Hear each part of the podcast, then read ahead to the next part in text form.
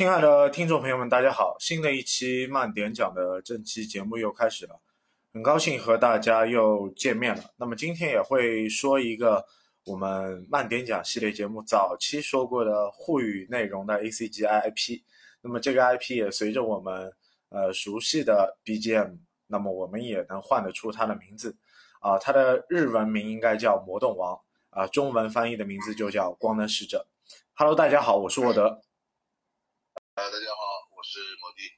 啊，今天我们某迪也是回到了我们节目当中啊。那就是因为工作问题嘛，因为这段时间工程量比较忙一点，因为我有一段时间已经关在这个张园这个工程，已经有一段时间了，呃，终于放出来了。那那那也很尴尬啊。呃，这这这个我们节目还在继续延续嘛？这个呃没有找到合适的话题，我们继续可以找合适的嘉宾嘛，对吧？那既然有这样一个话题，那么我重新再做一个人员搭配，来给大家分享一下啊《魔动王》当中的一些内容。那么今天我们可能不会去围绕 TV 的，就是内容去和大家去深谈一些东西。那么我们今天可能会聊的就是我们当时内地没有引进的两部《魔动王》的 OVA，呃 OVA 的剧集。那么这两部剧集也是分别在一九九零年和一九九二年。在就是相应的呃呃平台播放。那么我我前段时间也是把这两部剧集，我觉得就有必要可能来找某地，我们一起来做一期这样的节目。这个东西实际上一段时间来，我们 TV 版都已经看过了。那整个故事故事一个架构和一个延续，基本上大家都清楚。这次两个 OBA 呢，我觉得从我的观点上来说啊，《魔动王最后的魔法大战》这个 OBA 呢，两集的。他等于刚把这个整个《魔动王》TV 版这个故事做了一个结局嘛，也把这个所有的那些种族群啊，包括他们的一些呃深入东西都已经基本挖出来，给了一个比较圆满的结局吧。嗯，因为我在观看就是九零年初的最后的魔导大战当中，我从这部剧集当中就是获得了就是一些信息量，就是。我们所熟悉的就是 TV 当中不是有长耳族、协动族嘛？这个两大族群。那么原来长耳族在就是远古时代，它已经有百年的内战。那么长耳族当中也分拨出来，就是第一次分拨出来两两拨人。那么一拨人就是长耳族，那么一拨人就是协动族。那么长耳族和协动族的争端当中。又进行了一批分拨，就是会出现长耳族当中有一些人是掌握魔法和科学知识的这一波人，那么这一波人又被称为高耳族。那么高耳族的人又控制了一些什什么高端的技术呢？就是他们制造出来了，就是黑暗大邪神和黑暗大邪神和九九邪洞神。那么长耳族的族群的人就是制造了。三台就是我们所熟悉的，就是魔动王啊，风暴使者、波涛使者，就是光能使者三台机。那么这三台机的作用是什么呢？就是说去去克制黑暗大邪神。那么，呃，高尔族的人制造黑暗大邪神的目的是什么？就是去去抑制邪邪动族对于他们之间的侵略嘛。那么在换出。黑暗大邪神的同时，那么黑暗大邪神的力量是无法控制的。那么要去控制这个合法的这个力量，那么长耳族的族人就用三台魔动王去来抑制我们所了解的这个黑暗大邪神嘛？对，应该来说是这样的。也就是说，我觉得整个整个有有耳朵的这个种族里面啊，像高耳族这块地方，他掌握掌掌握了两块东西。第一个就是知道。知道协动王这些这些这些东西的机器人的一个科技，然后他并且他自己也有一个比较强的战斗力，对吧？而那个呃长耳族这一块地方，它是属于高耳族里面从长耳族里分出来之后，是吧？高耳族那个那个那个还有这个组织就是长耳族这一块，它这块就比较比较这个就是偏重于魔法这一块。那高耳族造出来造造出来的机器人呢，长耳族肯定会有相应的一些一些魔法的。我们说叫前面沃德说的那个三台机器人，它是有一个。平衡性，它是去控制用魔法去控制高尔族的整个力量，但是片子里面我感觉到好像是高尔族是在长耳在长耳族之内是被是被最后被驱逐的，因为他的力量强大和掌握的东西，他是被驱逐出去的。呃，这一个种族被驱逐原因是他能制造出暗黑大邪神，把暗黑大邪神给唤醒。那么相对于长耳族大的体系来说，它等于是可以唤醒邪恶的力量。但高尔族的族人并不是有邪恶本性的人，他们的族人只是掌握着一种超科技啊或者魔法的远古技术。但是真正有邪恶本性的人是邪洞族人。邪洞族对，这个片子里面也说了。因为在在 OVA 的剧情里面，他也交代了一个邪洞族的一个一个一个王子嘛，他们想再次进行反扑，对吧？然后是利用他们制造出来的那个邪恶力量的一些一些机器人，对对那个长地面的那个长耳族的这个这个城市啊进行一个一一个一个攻击吧。那那邪洞族的王王子的这个名字其实也蛮有意思，古伦华尔特。古伦瓦特。嗯嗯，对。但是他这个机设，他的他的本人的一个机设，我觉得挺有意思的啊，就是他他是演变成一个，就是我们看到现在有一个新的就是架构，它是真实比例的一种一种一种样样式的还原，就出第一次看到在这片子里出现一个真实比例的啊。但是邪洞族的这个王子全身金甲，就是到巨大化之后，你看他的人物造型，就是和 TV 的就是魔动王的最后一集就是。呃，三三位男主人公换出的这个呃巨大化的光魔动王，这个人物造型其实他们是很像的，但是呃带着这个塞拉卡巴拉特两兄弟出场的样子，反而让我想到了早年远古的一部特摄系列片，呃，雷欧奥特曼的第一集当中，马格玛星人带着孪生兄弟一起出现的那个画面。啊，你是是这样的，因为我我很很有意思，就是塞拉卡和巴拉特啊这两台机器啊，就是我们演示了我们以前的 A C G 就是那个说的红蓝出 C P，也很相像的，一个叫独眼巨人，一个叫巨人。对对，独眼巨人也好，巨人也好，最后他们的一个选择的攻击方式，其实和就是孪生孪生兄弟的这个合体怪兽有相似的地方。然后，然后古伦华尔特他变身之后，他手臂上探出的巨型长剑和马格马星人这个动作其实也是有相似的地方。我不知道这个机设是不是有借鉴于当时这一部特摄片，但是从感官上来说是相似度还是比较大的。那我觉得这个两台机器的设定啊，更偏向于什么？我有点感觉是更偏向于那个。呃，Z O 莱玛，Z O 莱玛里面不是有两台机器嘛？一一台水，一台火嘛？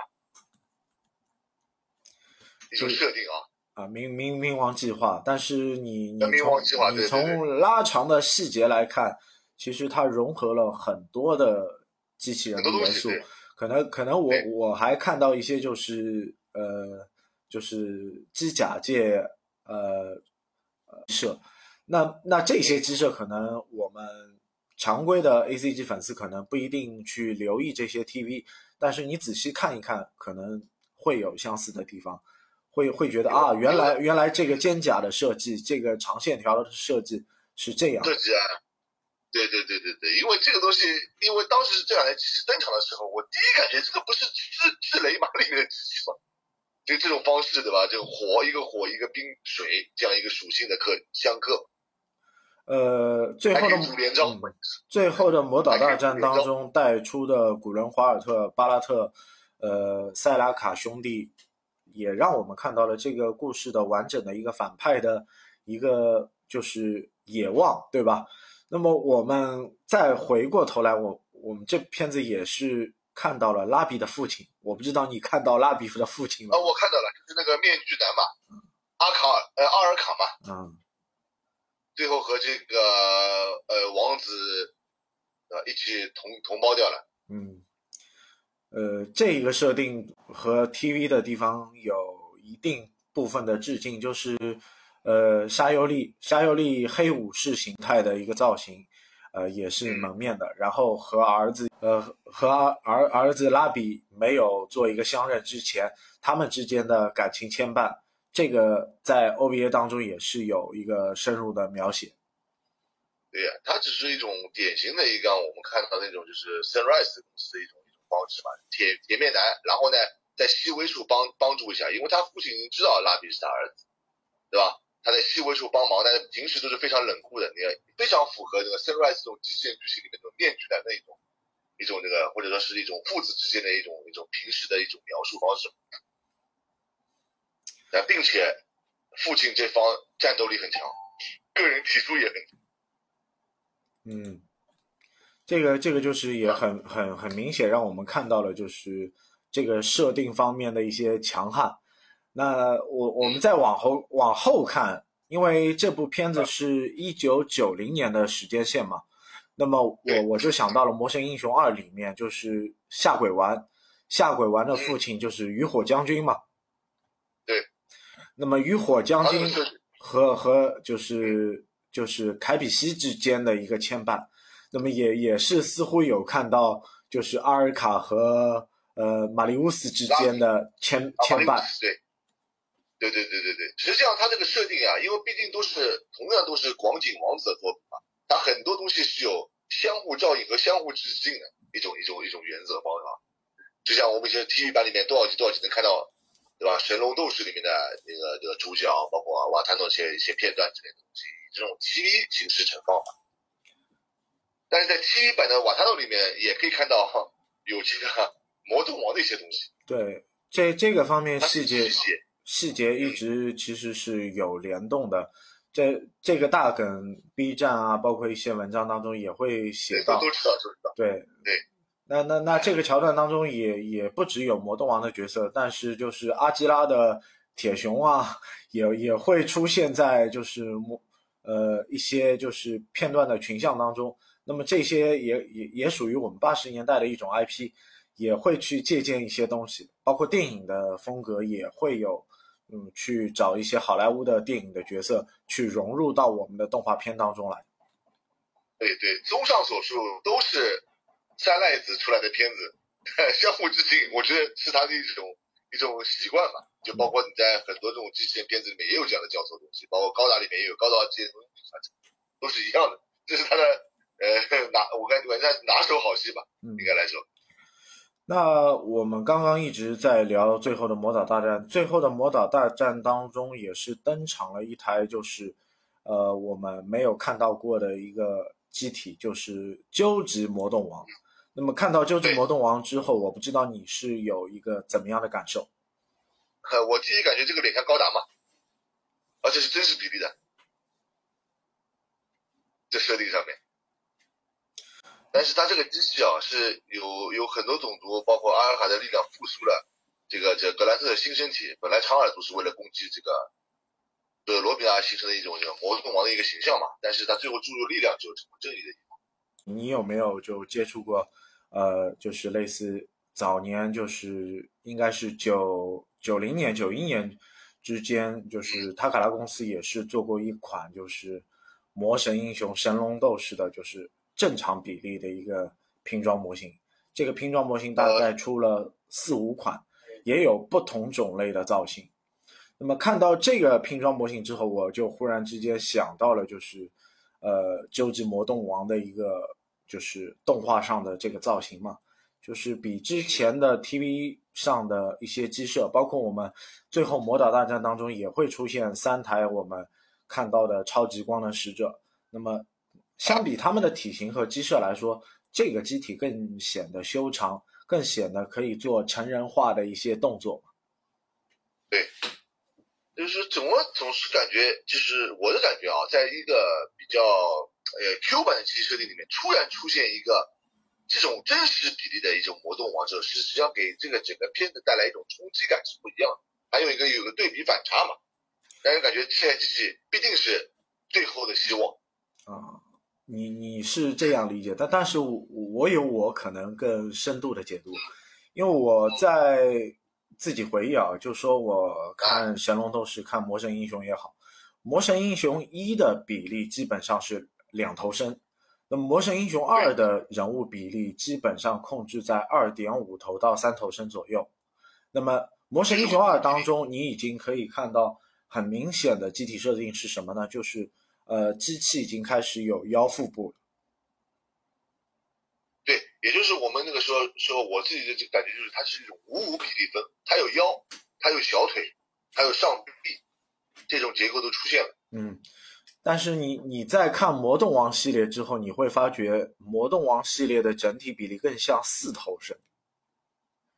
嗯，怎么讲呢？我觉得像我我的我的感觉是上面和下面实际上是一样一样的，但是加追加了一个细节的，让你感觉一种新的这种一种欧呃新的这种这种类似于这样的比例的一个设定的一个延续。后续有很多在游戏里面，包括我们后续打的那个机器人大战啊这类里面，你会发现很多这个机体的设定都是这样一个一个形式出现。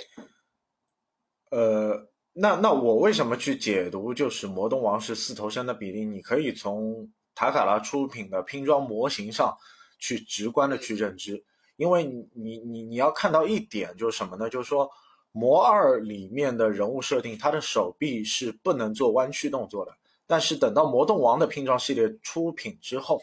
你主角的三位主人公也好，包括他的手臂，他是可以去做弯曲的，也可以做更多的动作。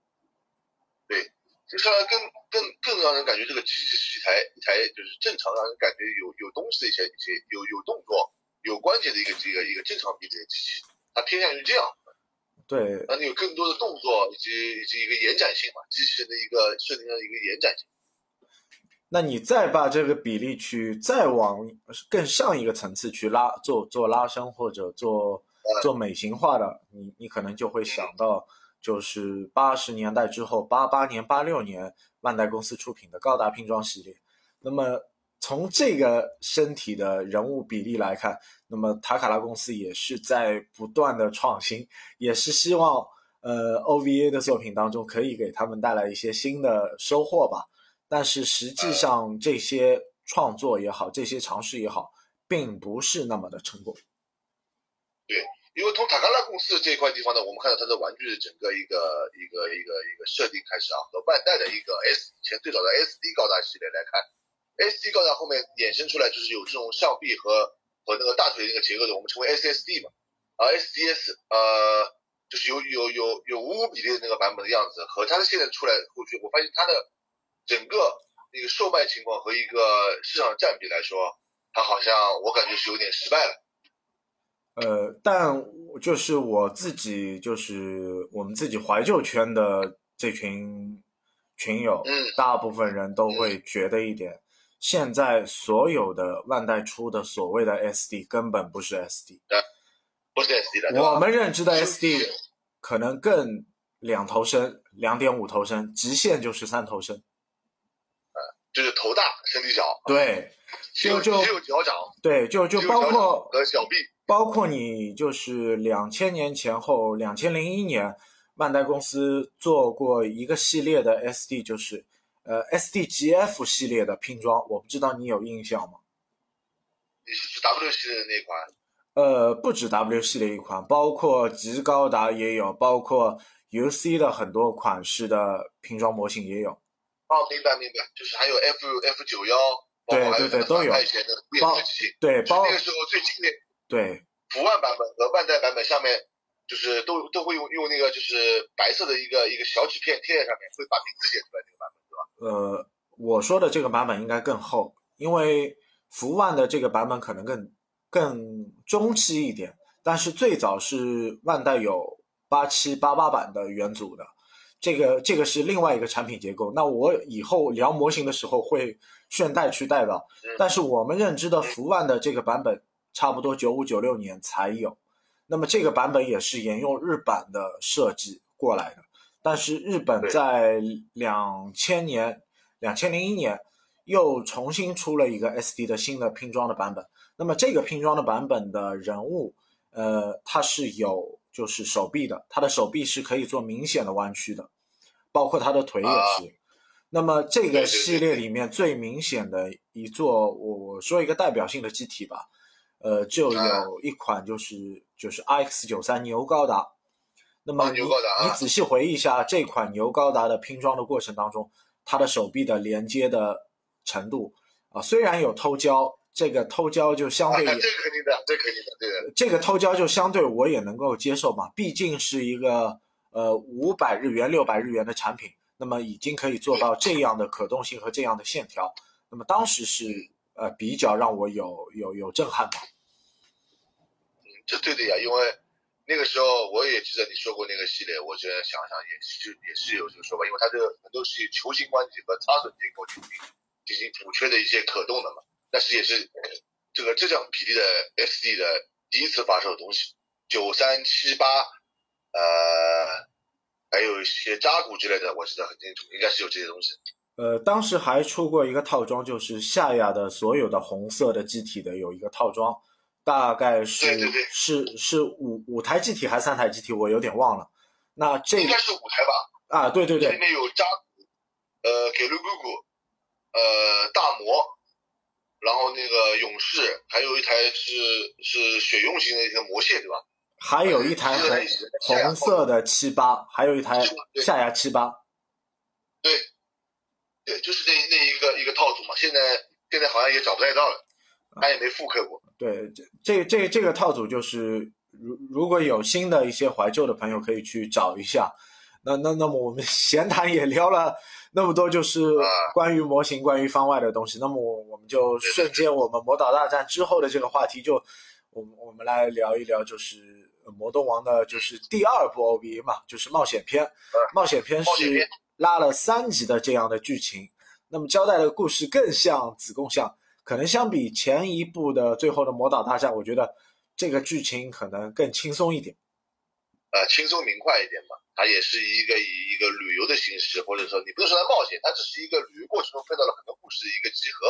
对吧？并但是这个片子里面，我觉得有一点没有意思，就是我们说。正方的三台机器它没有出现，但反方多了一台新的机体。对，就是这这一集的设定可能和呃我们看《魔神英雄》《魔神英雄》有一集的剧场版当中也是没有出现过呃主角的机体，但是也是利用自己的信念啊或者相信光的这个这这这个意志继续把这个剧情延续。那么这个剧情当中似乎也是用了这个概念。但是这一部片子当中有一个很明显的一部新的机体，就是黑暗的魔动王。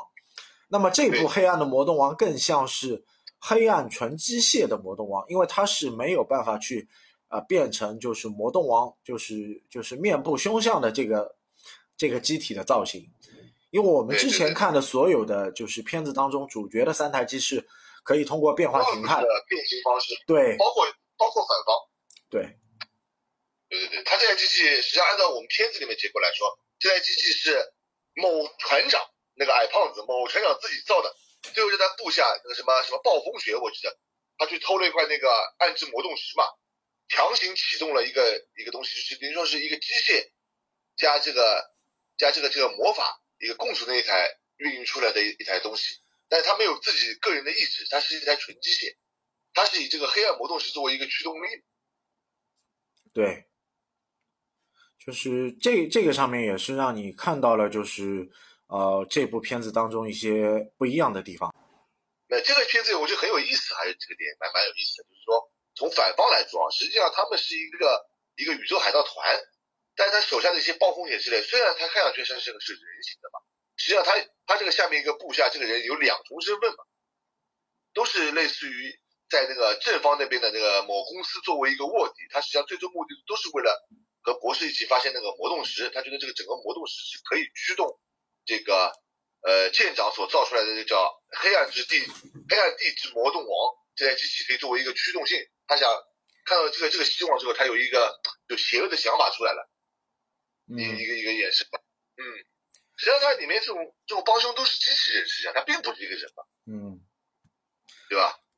就是这个片子当中更元素的地方，就是拉出了一个海贼团的概念，那么也是把我们之前早期光能勇士之前前应该是前十集当中出现了一个角色，就是拉比不是跟着海贼团一行人嘛？那么这个海贼团的船老大和他的呃船老二呃一起把他加入到这个角色当中，那么这个海贼的呃船老大。他的人物似乎又致敬了另一部就是作品，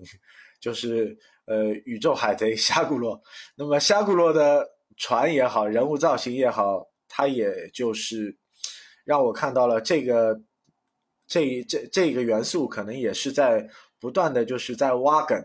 那么就是似乎想从他们的角度上面去创造一些东西，但实际看下来，这个片子可能没有让我们或者是魔动王的这些粉丝啊，就觉得我我有这些受众。因为就整个觉得，我觉得是实际上是整个魔动王的一个粉丝圈啊，我自己感觉下来哈，它并不是很多，还是一个非常小众的一个一个一个圈子吧。因为它整个设定啊也好，东西也好，它在同时代的时候被。另外一些片子所取代，因为同一个时代当中也是有不断的就是怎么说呢，高峰和低峰嘛。那那你想想跨这个时代先河，呃，元祖系列是八七年、八八年就有了，那么魔神英雄是八八年，魔动王是八九年，魔神英雄二是九零年。那么这个黄金的四五年当中，呃，如何从一个低峰到巅峰再到一个下坡，那么这个时间如何去把握？那其实到《魔神英雄二》的时候，已经开始出现了下坡的这个趋势。那么至于这个下坡的趋势，也顺带可能就把《魔动王二》这一部作品给搁浅掉了。那么也没有我们想要看到的《魔动王二》，那么这个趋势也就继续顺延了。至于为什么九七年之后还会有一部超《魔神英雄传》的？这样的一部作品，可能也是因为要致敬将近十年的，呃，神龙斗士系列，重新翻了一部新的作品。对对对，我们叫我们叫泡面番嘛，泡面番嘛，它时间也短，集数也集数也少，它不像于一个 OBA 的一个结构，我感觉就是纯的一个致敬和和和卖玩具吧。那这些 IP 当中也会衍生出就是不同的玩具周边的一些商品吧。那么这些商品我就想到了我当年买的就是国内代理版的隆昌国际的啊魔动王魔动王光能使者系列的拼装。那么我我也想到当时我第一盒买的是邪动王，呃，所以我我也勾起了我当时的这个回忆。呃，你还有波涛使者。对我，我第二盒正派的角色就是波涛使者。呃，波涛使者，有拿长枪的嘛？我记得，因为那个时候在你家里面，我看到过那个东西。实际上，龙昌国际这一套东西，包括塔卡拉这套东西啊，我觉得很有意思。它除了一个变形功能之外啊，实际上它的它的那个腿部啊，它不能像八字形打开。嗯，我觉得这个设定上感感觉这个玩具在这个块上面还原度不是很高。呃，不像 SD 后续刚才 SD 那种可以可以做一种这种类似于这种站立动作也好，更加看起来符合于一种人形的。呃，你你要更简单的去理解，比如说八九年出的一款拼装模型，你要同时代的去比较，那么顺应那个时代，这个魔动王系列的拼装，它的可动性还是相对于其他拼装系列，它是比较强的，因为它至少有一个最基本的功能吧，我就说它的三个主角它可以变形。三个反派也有三种形态，对吧？对，这个是让我们可能当时的就就玩龙昌国际的这批孩子们，这个吸引的一个点之一吧。因为你看啊，从玩具这个这个这个这个推进史来说，你看以前我们玩那些 SD 高达都是以拼装作为为主的。你看，包括后续神龙斗士又做了一部，就是类似于我们的泡面番一样，它最后不就邪恶的那个被侵蚀的那个。呃，神龙呃龙龙神号出来之后，你看它都是归于那种成品系列，又延续了这个产品线，就是说万代在万代旗下的 Mega House 也是在二零一一年实体化了一部分的，就是魔动王系列的角色。那么这个系列的角色当中，我也是就是买了三个反派，就是呃呃邪动王，呃黑暗风暴王。然后就是冰冻魔王这三个角色，对，像 k 罗贝勒斯嘛，反正是地海空嘛，还是这个老老套路嘛。对，最大的噱头还是变形嘛，然然然后是成品，然后尺寸也是还可以，将近也变形体也可以达到十十八厘米左右。对，而且是比较大的，下面也也也给了那个夏哈拉德普斯做的那个整个一个文。就是作为一个就是呃一个一个咒语的底座嘛，也是比较还原它那个露头的时候的样子。对，就是光能的魔法阵和黑暗的光能魔法阵嘛。你正牌都买了没有啊？啊？正正牌你买了没有啊？当时波涛使者不是出了像这种，后续出了这种成品系列的，你买了没有？呃，后续的波涛使者的成品我就是没有买，就是正派的我就没有买，但是就是就是去年新出的就是 GSC 梁校社出的就呃嗯呃魔动王，我是买买了最初的就是波涛使者的形态。啊，这这个系列的拼装的定价也是怎么说呢？价格价价格也是相对于其他拼装系列也是比较贵的，将近四千两百四四千五百日元左右。啊，那那那那价格，因为没办法，这个时代在在进步的话，价格肯定也是相对会高上嗯，那那这个系列的拼装，那我以后也会给大家去分享一下它的呃组合度的内容。那整体的分色来说，这个拼装还是就是更贴近还原于 TV 的人物造型。那么可动性方面来说，就是啊，比之前塔卡拉系列的那可动性啊、美型啊各方面要强强不是一个档次。那么还有就是武武器的分色嘛，武器的分色和和手部的这个造型，手型替换件也要将近有六个到八个左右了。肯定相当于说都在进步，就是确实，因为那个时候我买过那个隆昌国际的那个那个版本的那个光能师的时候，我就发现它它的腿部就感觉不合理，它只是变形考虑。那现在来说肯定会有拉伸结构啊，这个这个延展结构啊，或者是旋转结构都都上去了之后，会变得会更加让人说就感觉这个更像一个剧中的一个还原的一个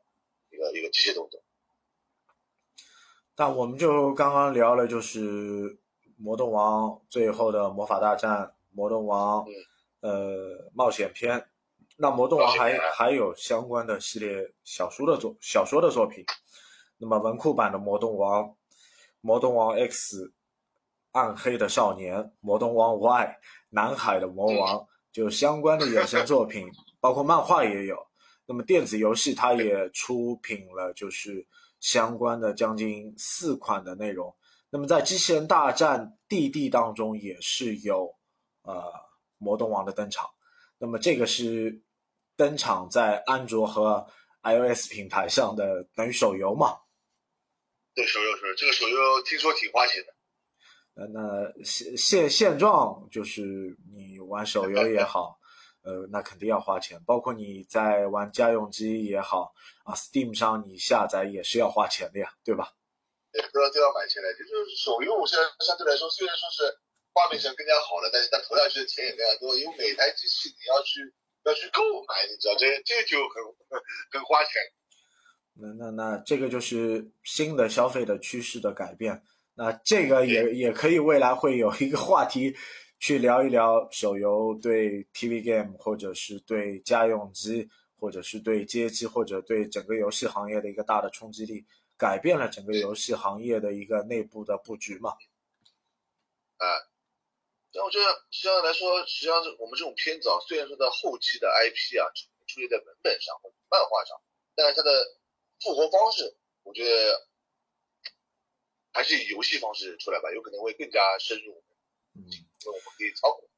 但但就是我希望像魔动王这样的 IP 未来还有一个就是后续的延展，可能不一定要是以 TV 的方式，或者来一部就是剧情更好看一些的 OVA，让我们就是更能够激起一些情怀上的东西。可能现在看到的 TV 也好，OVA 也好，它的内容还是就是觉得有一些干涩。